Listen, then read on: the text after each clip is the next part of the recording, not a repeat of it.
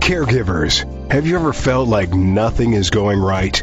Well, cheer up and welcome to Dave, the Caregiver's Caregiver radio program, where you'll learn how to avoid that dreaded thing called caregiver burnout and how to survive the grieving process. Join Dave and his guests now as they share practice tips and tools that you can start using immediately to help get you through this day. Now, here's your caregiver host, Dave Nassaney. From Los Angeles and New York City, a big LA welcome and Big Apple welcome to all my listeners out there in Radio Land. I am Dave, the caregiver's caregiver at caregiverdave.com, along with my lovely co-host Adrienne Gruberg at the Caregiver Space. Say hello, Adrienne. Hello, Shotzi saying hello for me. Shotzi, what a great name! I bet you stole that from Happy Days, right? Yeah, no, I stole that from Blazing Saddles, actually. Oh. well, anyway, we're coming to you live and on demand 24 7 on 16 global and audio and video platforms, including, and I'll give, I'll just tell you, iTunes, YouTube, Spreaker, Podcast, SoundCloud, Vimeo, Stitcher, Blog Talk Radio, Mixcloud, Listen Notes, Blubrry, Player FM, Podcast.com, VIP Internet Radio, Facebook Live, HealthyLife.net, and CaregiverDave.com. And we're proud to be voted number two podcast out of let me just take a breath there. Out of the top six podcasts by caring.com. And we have an exciting show planned for you today, don't we, Adrienne? she always has to agree with me. Adrienne. Absolutely. Okay, well, you took too long to answer. because I was muted because the dog was barking. Oh, well, that's, that's very considerate of you. Uh, anyway, our guest today is an amazing guest, and she wrote a book. She's an author and I predict a best selling author. And it's all about, well, first of all, I'll give you her name Angie Cyr, like a mm-hmm. seer of, of good things. And tell us the name of your book, Angie. The name of my book is My Time with Abuela Coping with uh, Caregiving Through Humor. Before we get started, I want to thank last week's guest, which I think was uh, we didn't do anything last week because we were just so overwhelmed. I was overwhelmed with traveling.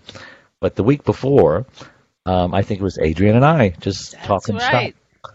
And so you can watch or listen to all of our interviews on our membership website, caregiverdave.com, or any of our other 16 global and video national platforms that I mentioned earlier, and iTunes, YouTube, and all those other places. All right, enough of that. Our guest today, Angie Cyr is with us. And Angie, we've got some questions for you. But before I ask you any of those questions, I want to ask you a different question. And okay. this is just so we can get to know you. Um, why on earth was Angie Cyr born, and what, what does she hope to give the world by her presence here? Wow, that's a deep question. It is. We start out deep here.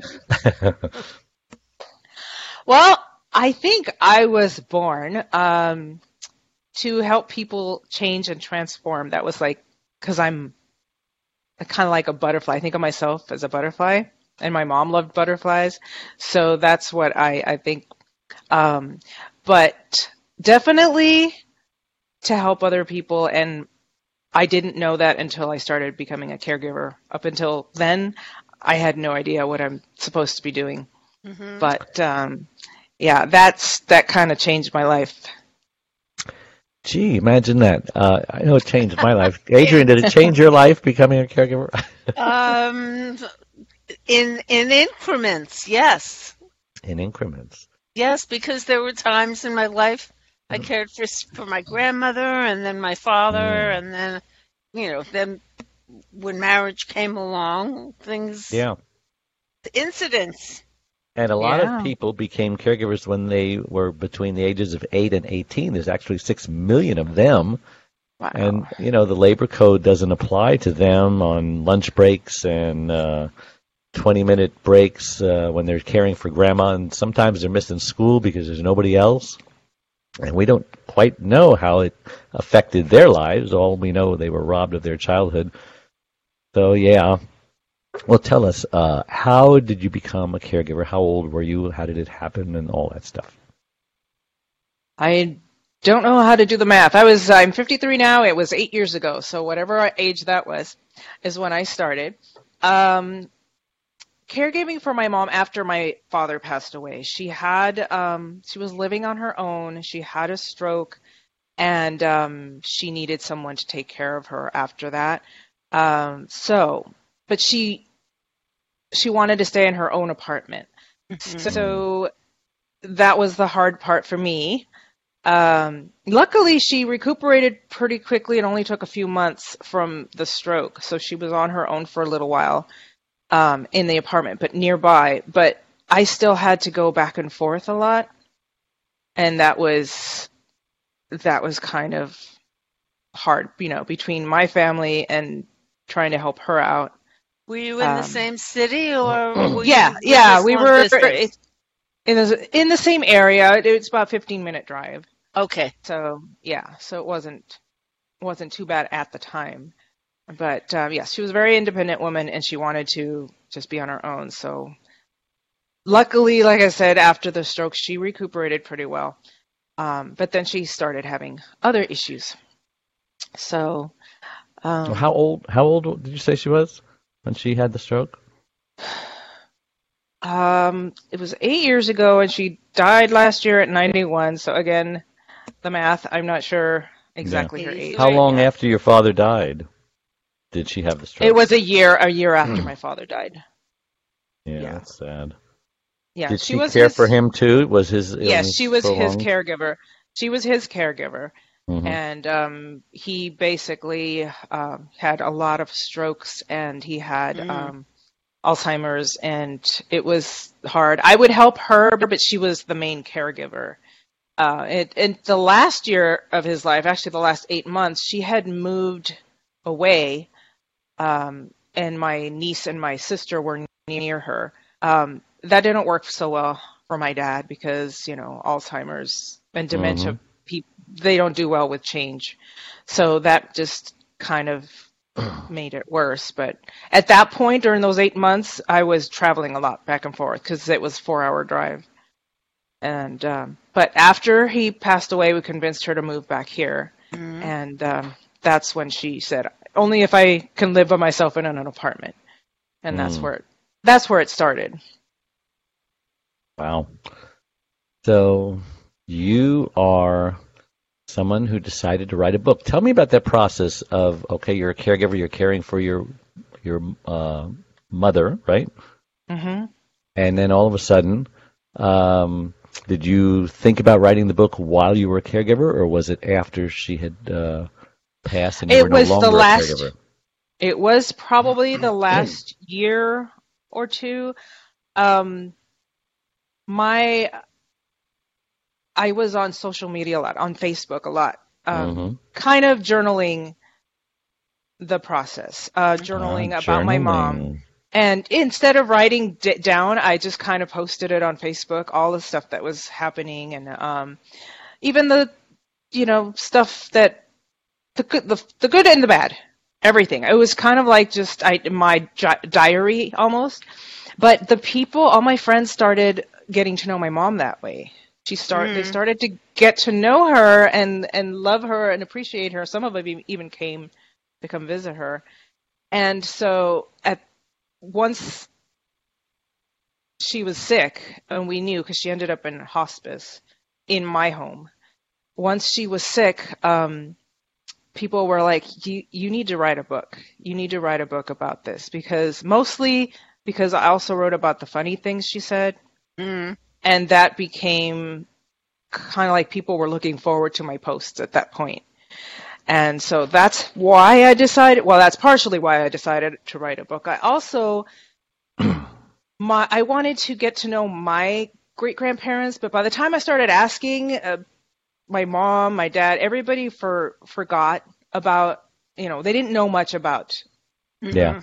The you know so i thought well if somebody hmm. had written a book or at least a journal about them then i would you know know more about them Right. so i thought i'm going to do this for my future generation so they get to know her too so that's the other reason Well, Adrienne and I are always big proponents of journaling because. Go ahead, Adrienne. Tell them why you well, like for journaling. me, it, it it it saved me uh, writing things out, not having somebody to talk to every day. I was caring for two people, so it's not as though I could, you know, go to one person and complain about the other or talk about the other in any way.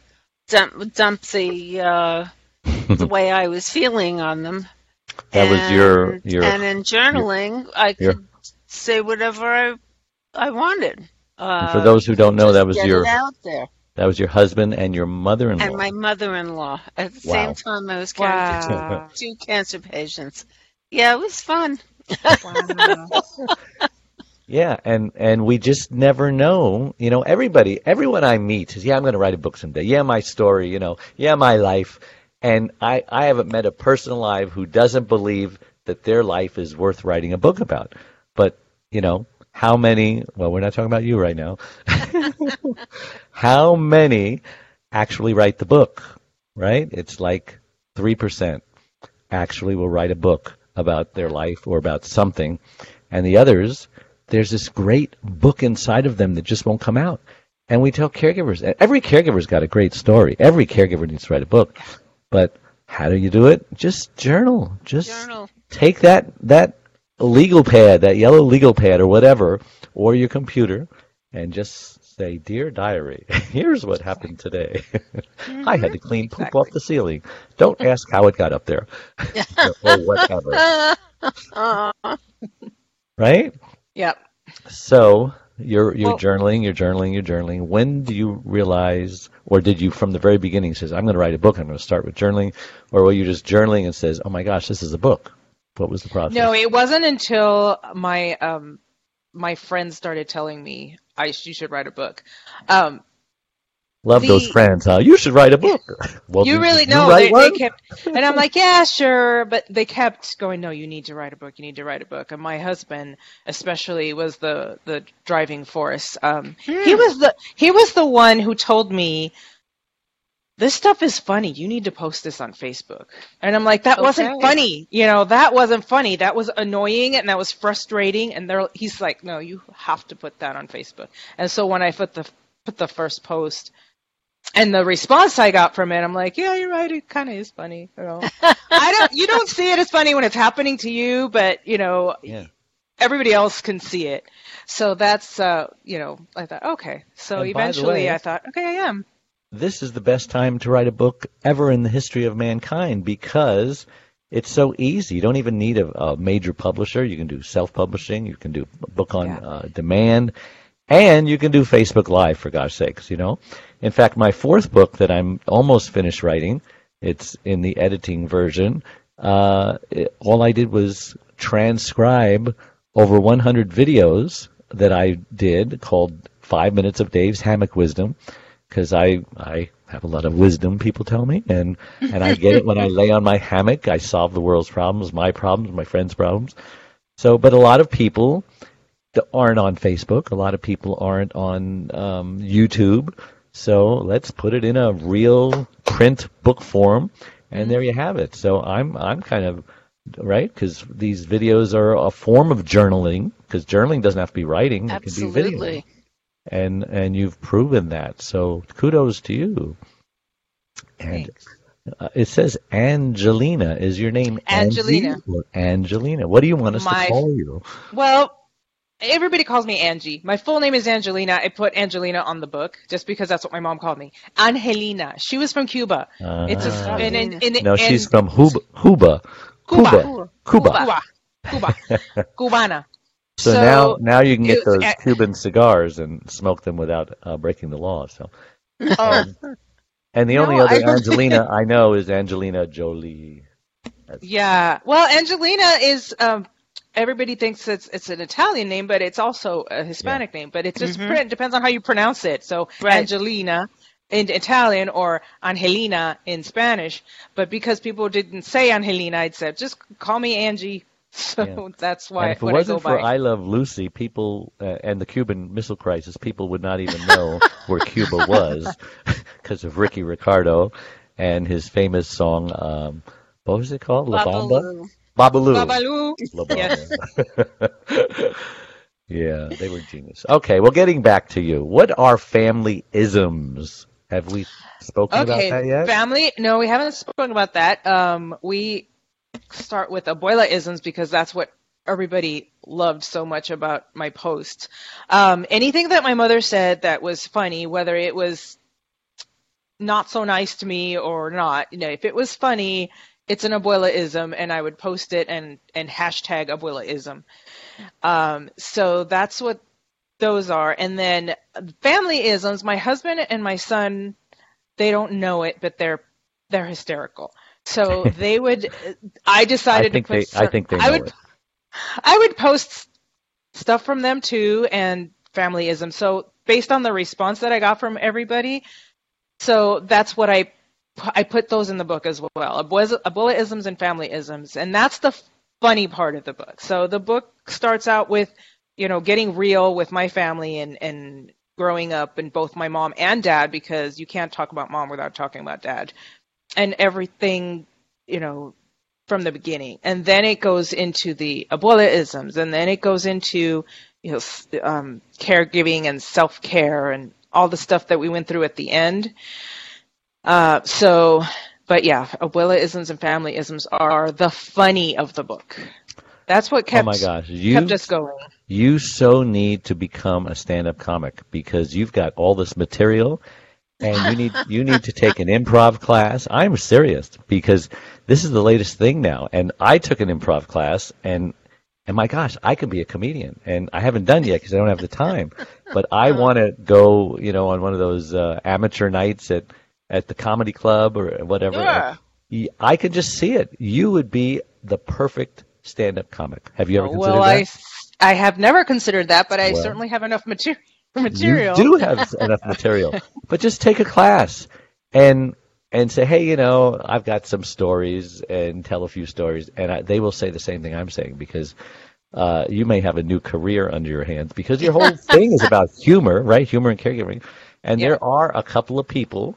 Um, I think of Peter Rosenberger and another guy that he's with who who do caregiver humor, like uh, you know, you're a caregiver when, you know, and it's like Right. uh, you have to buy a truckload of diapers or something like that. Uh, That's he does it much funnier than I do. Anyway, we're going to take a break. Don't go away, and we'll talk more about these funny isms and abuela isms when we get back. So see you real soon. Don't don't change that channel. One arm, one leg, 100 words. Overcoming unbelievable hardships is about Charlene, a stroke survivor. Back in 1996, Charlene was a healthy, normal, very active 52 year old woman whose amazing talents resemble that of both a Martha Stewart and a Wonder Woman. But all that changed when she suffered a massive stroke that left her severely speech impaired and paralyzed on the right side. Everyone who knows Charlene is thoroughly amazed at how she lives day by day, month by month, year by year, and with a smile on her face and hope in her heart that everything is going to be okay. Just hear what best-selling author Lynn Barrington has to say about it. If you think you have it bad, read this book. This is a beautiful, genuine story told from the heart. It's inspiring and easy to read. When you finish this book, you'll be able to look at your concerns in a new light. One arm, one leg, 100 words, overcoming unbelievable hardships. Available everywhere. And we're back with Adrienne Gruberg and myself and our special guest Angie or Angelina Cyr. I'm going to do that every time I say your last name now. so we were talking about her new book, how through humor. I'll go ahead and say the title. I'm going to mess it up. Coping with caregiving through, Through. humor. Okay. I'm a terrible host. Through. Okay. Coping with. Uh, got it. All right. So tell us. Um, can you share some actual family isms from your book, or and the and the uh, abu, abuela isms as well? Because I want to Ab- laugh. Do you want to laugh. Adrienne? Huh? Do you want to laugh? Do you want to laugh? Oh, one n- always. I want to laugh. So let's laugh. Give me some. Hit me. Okay. All right. So my mom was, was never afraid of death, and she she was okay with it, and she was actually looking forward to getting together with my dad in heaven. So we were talking about, or she wanted to talk about um, um, you know, the funeral arrangements and all that stuff. And so I said, I, some ideas. I said, well, she wants, she said she wanted to be cremated. I said, well, why don't we do one of those burials at sea? and she said, oh no, I can't do that. I said, why not? She goes, because I'm afraid of the water. That's- I thought you were going to say, I can't swim. yeah, I can't swim. I That's- thought you going to say I That's can't funnier. swim. We should Yeah, change that. Don't, said- don't let facts get in the way of a good story. No, she Yeah, said, no, so that can't- was her, it's her mentality. It's like, like, but mom, you'll be dead, so it doesn't matter. So then she laughs afterwards, after the fact. So yeah, she'll have. yeah, she had one time we were listening to um, frogs outside, and um, she said, "Chewy, chewy." I said, "What are you doing?" She said, "I'm mimicking the frogs." I said, "Oh, that's funny. I hear them as ribbit, ribbit." And she said, "Oh, you must be hearing the American frogs."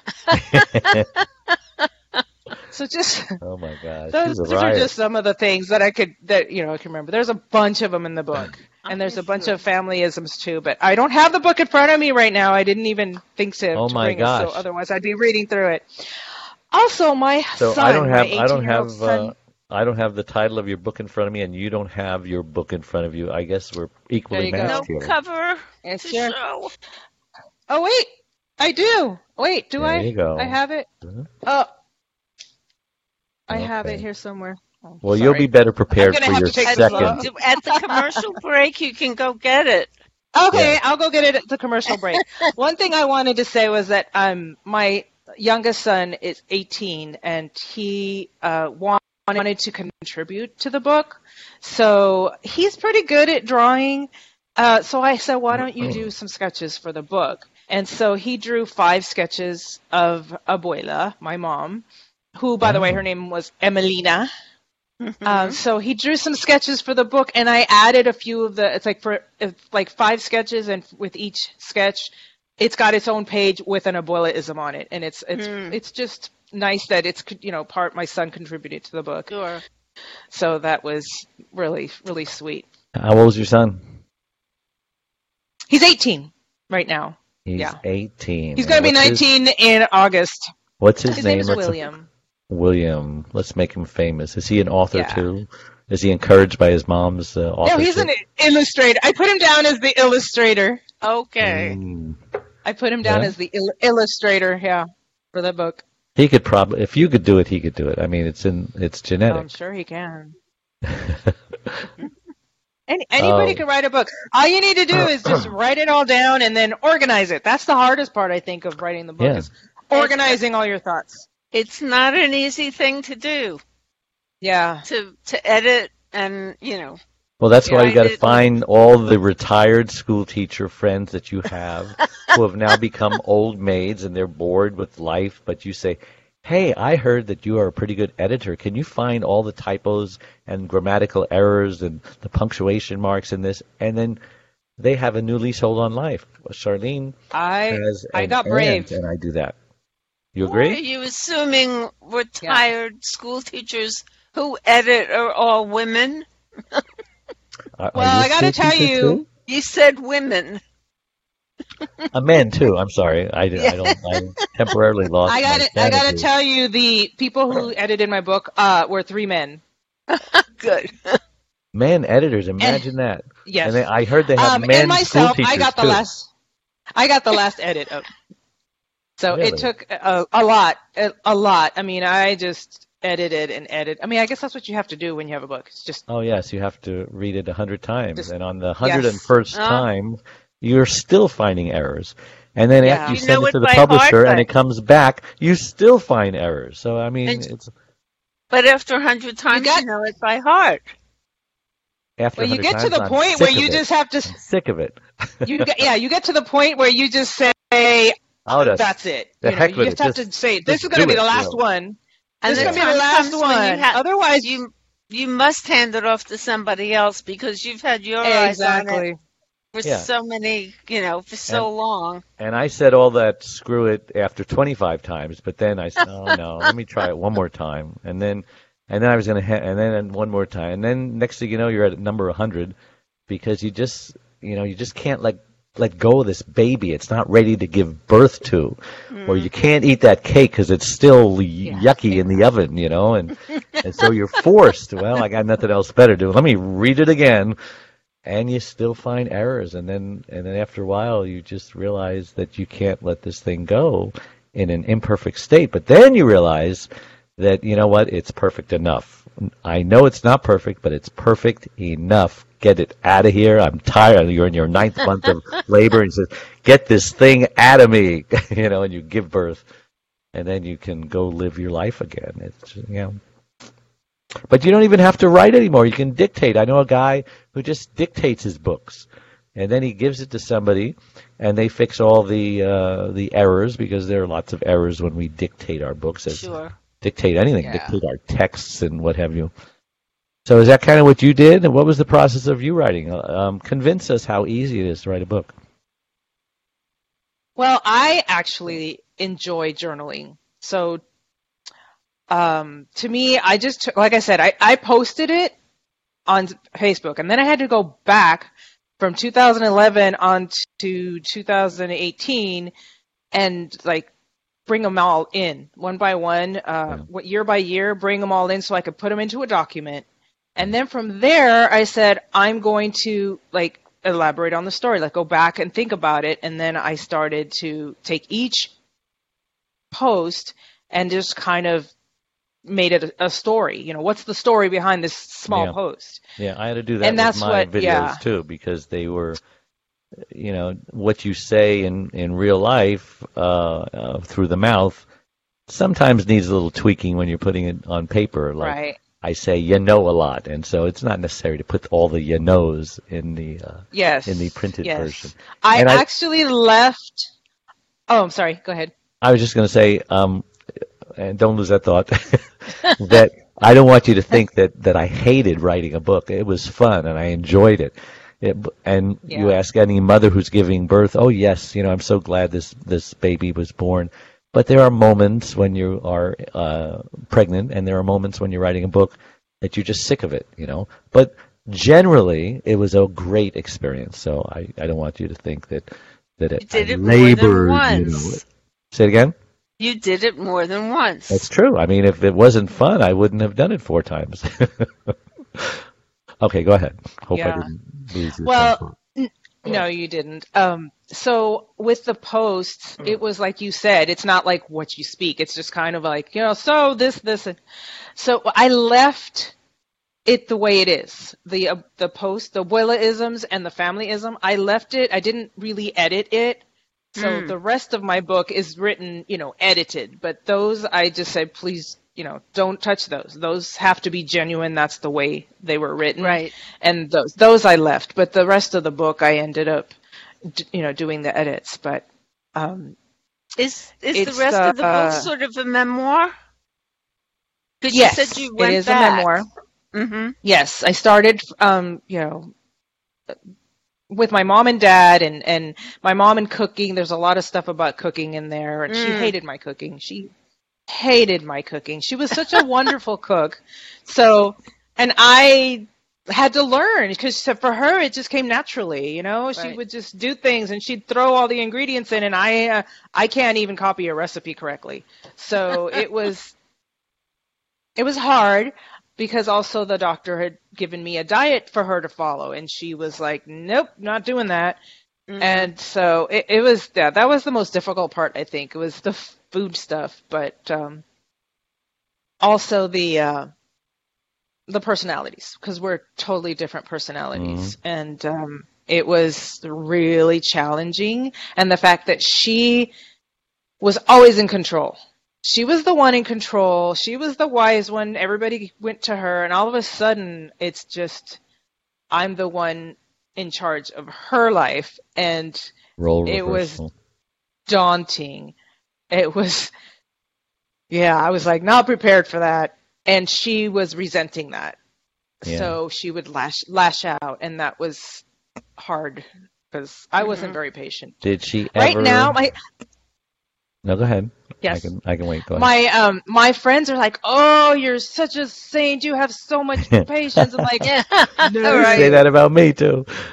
No, it's not the case. I mean, I, I, I would, you know, we would like get into these fights, and uh, you know, it was hard to, you know, to just go through the the whole process of you know trying to because she was so independent and she lost it she lost her independence and now she's i understood well i didn't understand at the time i understand now what the fact that it's she she lost her independence and it's really hard for her.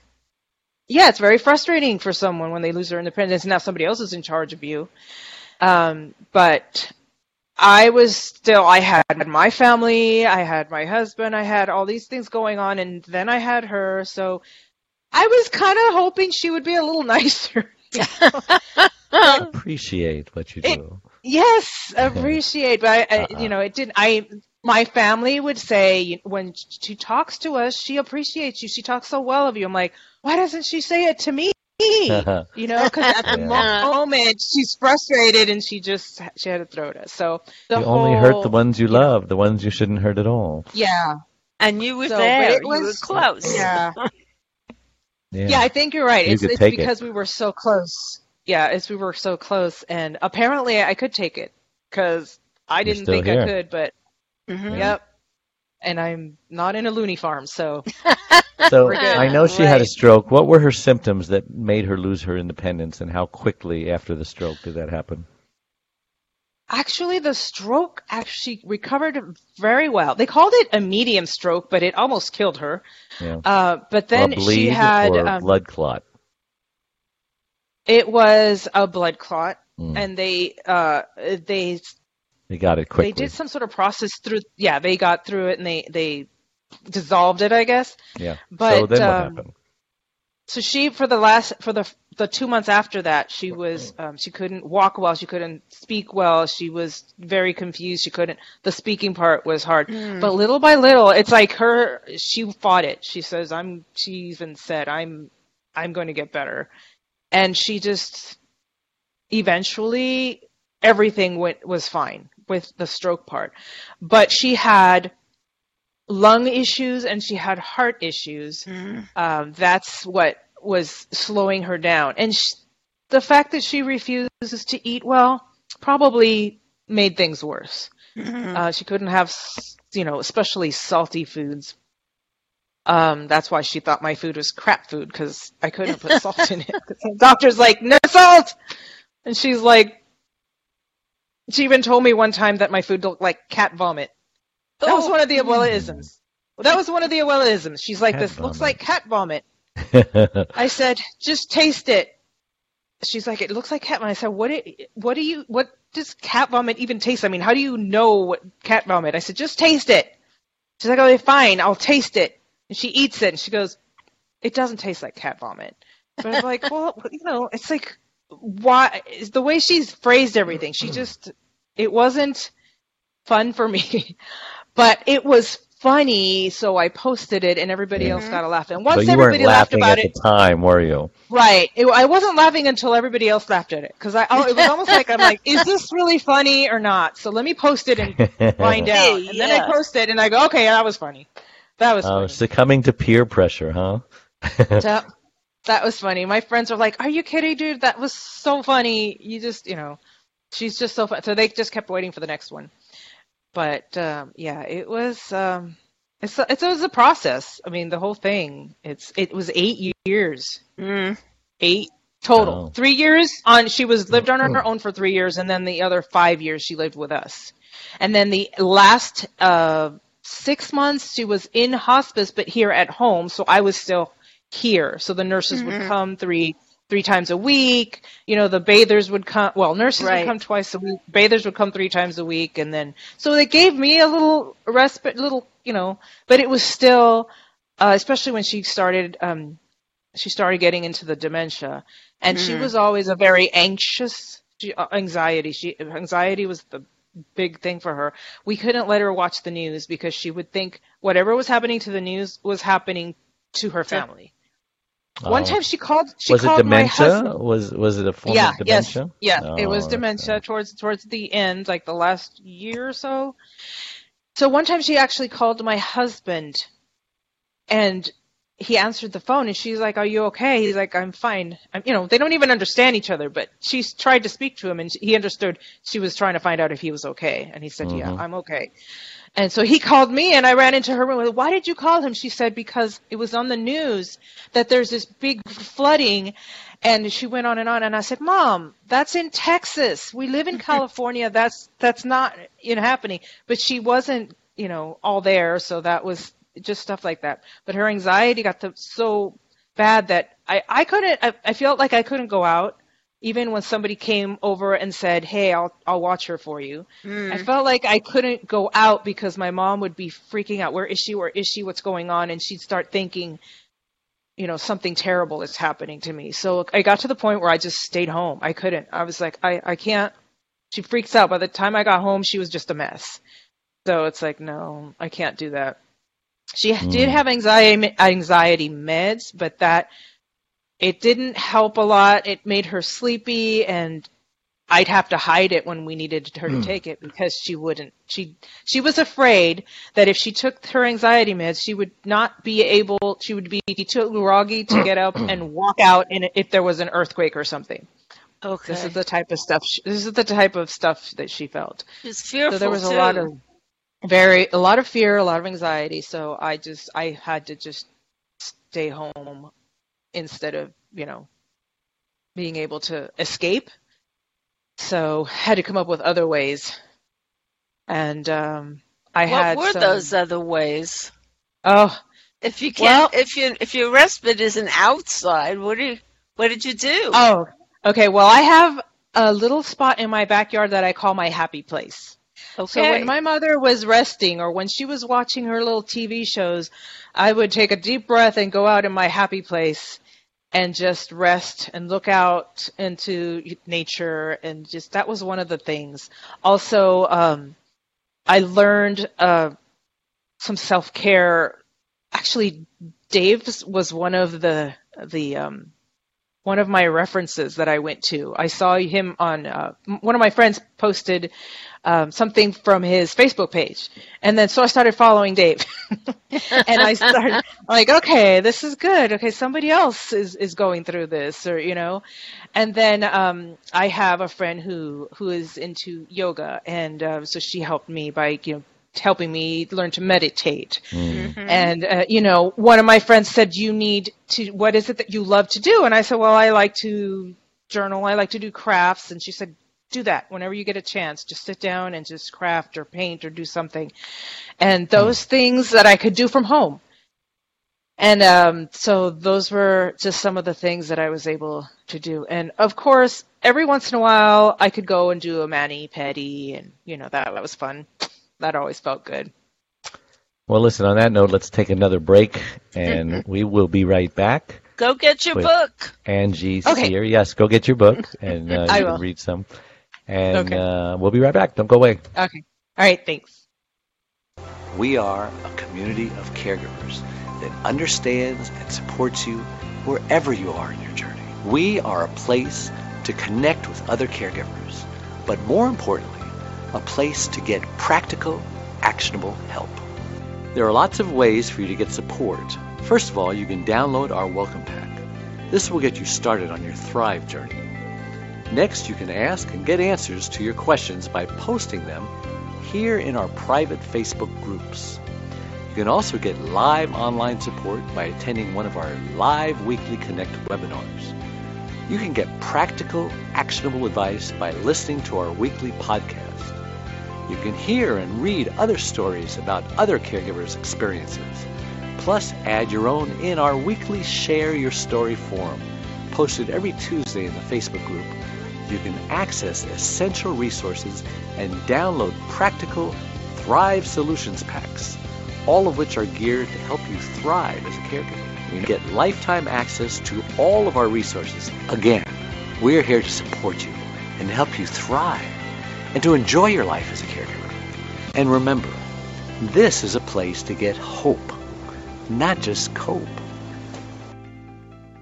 And we're back with Adrienne Gruberg and me, Dave Nassaney, on the Caregiver Dave Show, and our wonderful guest, and Helena Sear, best-selling author. And if it hasn't happened yet, it will. so, and I guess I'm in your book, right? You put something. Oh, about- yes. Oh, yes. Let's Um, talk I- about me. Oh, kidding, I'm I have a resource. Um, uh, I actually have a section called Grief, Love, and Hope, and Help and Self Care. And at the back, I actually uh, added your website and um, a couple of other people that had actually helped with that I used as resources, um, because I think it's important that caregivers do use resources to for self care because uh, you need to. You, Yeah. my mom was in the belief that you know you take care of your family and and you it's just all of them and you don't do anything for yourself. So when I said Mm. I wanted to go somewhere, she was like, "What are you talking about? You need to stay home with your children." You know, and Yeah. so that's how I, you know, thought and until, you know, my resources came along and then I Right. realized I need to do this because otherwise I'm going to go insane. So how did So, you but I empower yourself with her? book. How did how did you push ah, good back? for you. I got the book. How did I um How did you Oh. push back when she would do that? Now that you were wise and and and Okay, it really wasn't until like the last year. Um, Better that's late than never. I, yeah. Um, and I basically just sat her down and I said, Mom, I really, I need to do this. I know you don't understand. I told her, I know you don't understand because things were different with, with you, but I need this. When I sat down with her, she, she understood. I think she felt bad. Well, I know she felt bad. She kept telling everybody that she felt bad for me because I don't get to do anything and I, she's a burden and all Oh, so this she stuff. saw the light. So she, yeah, she does do that. She told everybody else but me. So I knew that what she was feeling. She even she hated dogs, and we she even let me encourage me to get a dog, even though I knew that she didn't like them. Oh. Hmm. And it turned out to be the best thing ever because she fell in love with the dog. And So this she is she's felt saying all this in her demented state. This was before, um, like the last year. She she'd go in and out of the dementia part. I know Yeah. the last six months, yeah, I pretty got got pretty bad. But before that, it's like you can see it's coming, but it's not quite there yet. So she was still in between. So that's when, but but I just sat her down and I talked to her and I said I need this, and she was okay. I will try. I will try. Oh, But that, I you're lucky tried because not She- all of them are like that. You know, She tried, but it still didn't work because her anxiety would kick in. So, Right. but she did try.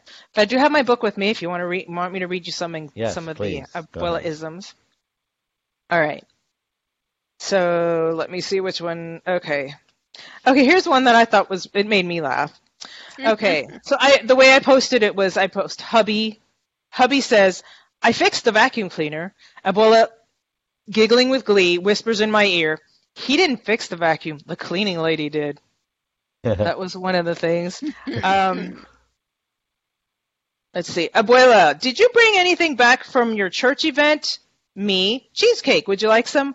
Okay, but remove the cheese. I will just have the cake part. She'll have, yeah. and she knew see what she was saying, right? She just knew she was being funny. She wasn't. She didn't know she was Oh, being funny. That's the, So that's she's the a funny part. Gracie Allen kind of a person. There you go. My mother There was you go. like that. Yes, she was a Gracie. I don't know if the, the younger generation knows who Gracie Allen was. Well, Edith from uh, from All in the Family, or Yeah. let's get a little younger, Rose from the Golden Girls. yes. All, was, my was- mother was all three rolled into one. Yes, she was so it's that. very hard when when they get dementia to know that they have dementia because they Right. they act like that all the time. Did Yes. She, yeah, she was at the at the end. She was at the end, but at the beginning she wasn't. She was very, Yeah. um, you know, in control, and she. you know, Mhm. but towards the end, yes, she definitely got ditzy. But um, it also the book also has a little bit of some photographs that I had posted on um, on uh, Facebook, and um, it's just it's filled with a little bit of everything. There's um, there's this section that's called embarrassing moments. Mm. Um, and it's mostly embarrassing for me. Just things that she would do um, that, or that were funny later on. I could read one. May I read one? You may. Okay.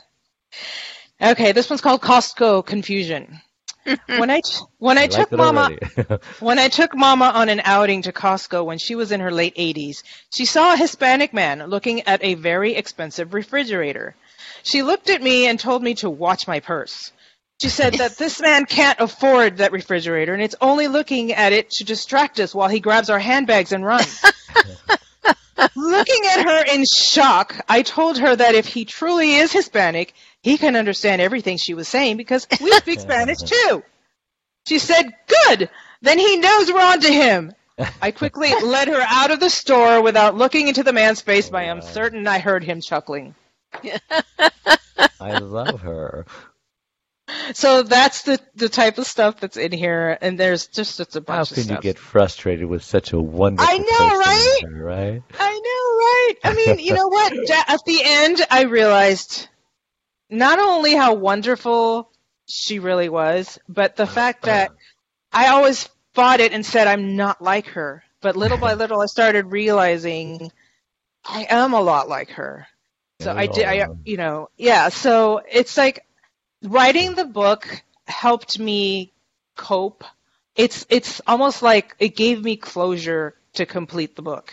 I mm-hmm. actually my goal was to complete I well my goal was to complete it way earlier, but it took me a year once I gathered all the information because I had to put it down because I got so emotional about it.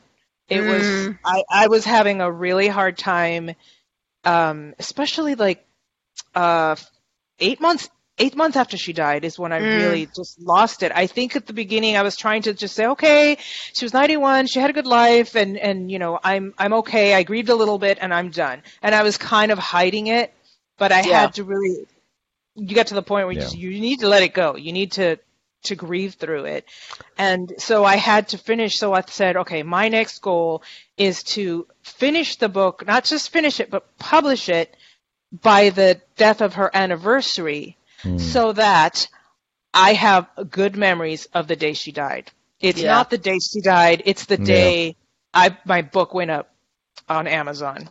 Mm-hmm. So that's what I want to remember. You want to remember good things. I know that a lot of people's like, "Oh, that's the anniversary of my dad's death." And sad thoughts. I don't want sad thoughts. I want to remember her fondly. I want happy memories. So that's what I did, and that's what pushed me. That's I think that was the biggest push. It's like her anniversary is coming up, and I need to finish this, and I need to Mhm. publish it. That's what pushed me. I went to, got to the point where I told my family, "I'm not doing any chores.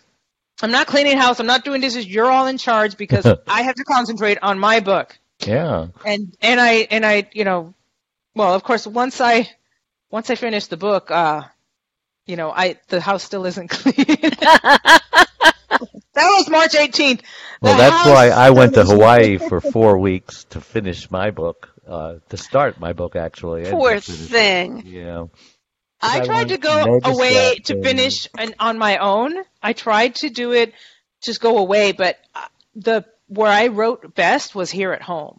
Okay. So uh, that's why I had to come back and just just finish it and just tell everybody no distractions. I'm just gonna finish this. It's one of the few places my wife will actually go with me because it has to be fun and beautiful, and or, or she won't go. Yeah. Like she won't go to Des Moines, Iowa. No, no, no offense, Des Moines, but I got her because when I was there, the New York City Ballet was in town, and so I drove to the university to, to see it. And I told her, and she goes, "No, no, you can't go there without me." I said, "Well, honey, you had the opportunity to come to boring Des Moines, but you said no," and so I got her back. Anyway. It's it's uh, i think we've got about three minutes left. What can you leave us with that you haven't already told us? And uh, i think the message here is number one it's a it's an amazing book and i am looking forward to reading it because you sent it to me and i just scanned it but now i'm going to read it and i will send you my uh, critiques and i'll even uh, send a review on amazon because we all like those don't we Yes. and the second thing is to encourage other caregivers. I think your message to caregivers is journal, journal, journal. Because number one, it'll save your sanity. It may keep you from dying because 30% of caregivers die be, before their loved ones do, and the rest of them become sicker, hospitalized, need a caregiver of their own.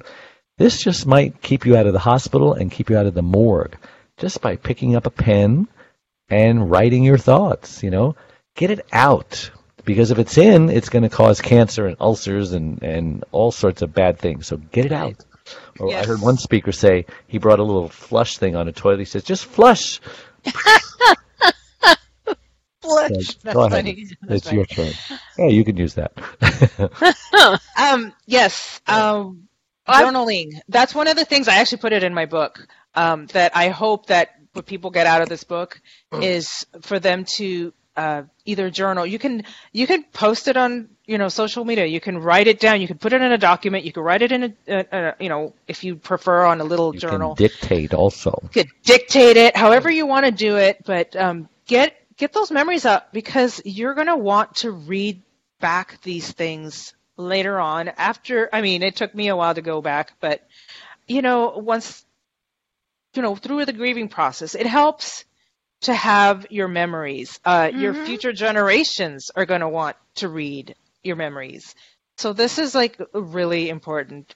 Uh, the other thing that I wanted people to know is self care is so important. A lot of people are like, oh, I don't have time for myself. You need to make time because you can't be at your best and help your loved one if you're a wreck. So you really need to find ways to self care. And like I said, I put three references in the back of the book on where to, you know, search for caregiver help. And Dave's is one of them.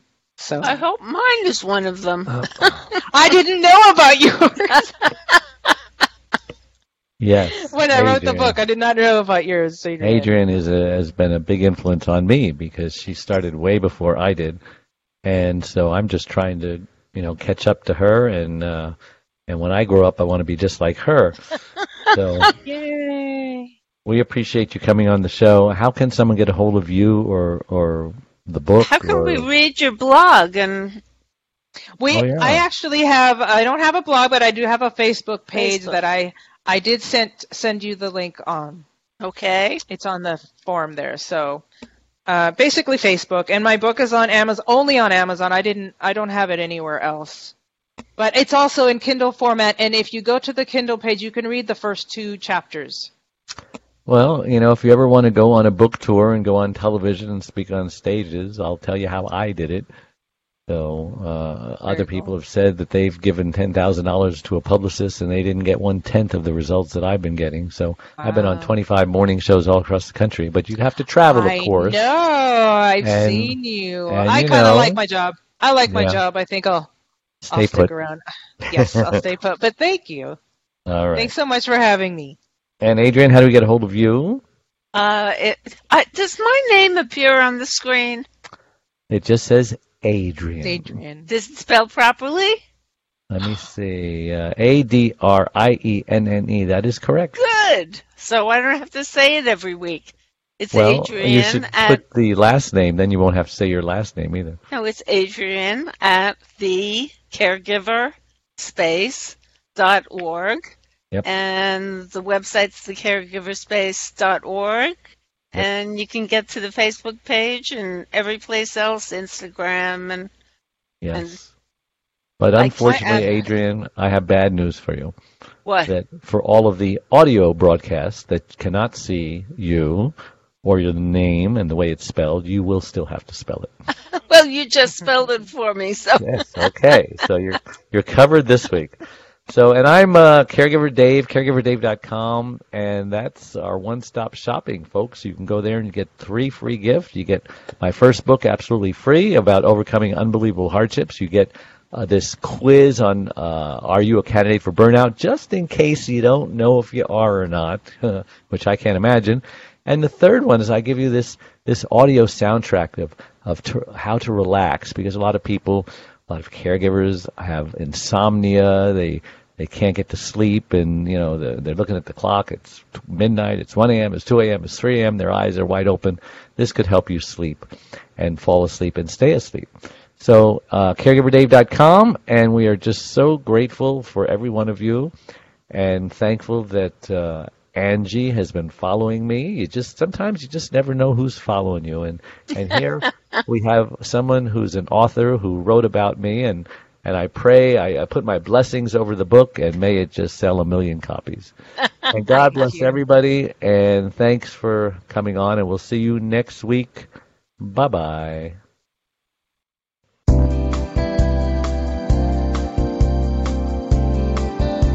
Thank you for listening to the Caregivers Caregiver radio program with Dave Nassaney.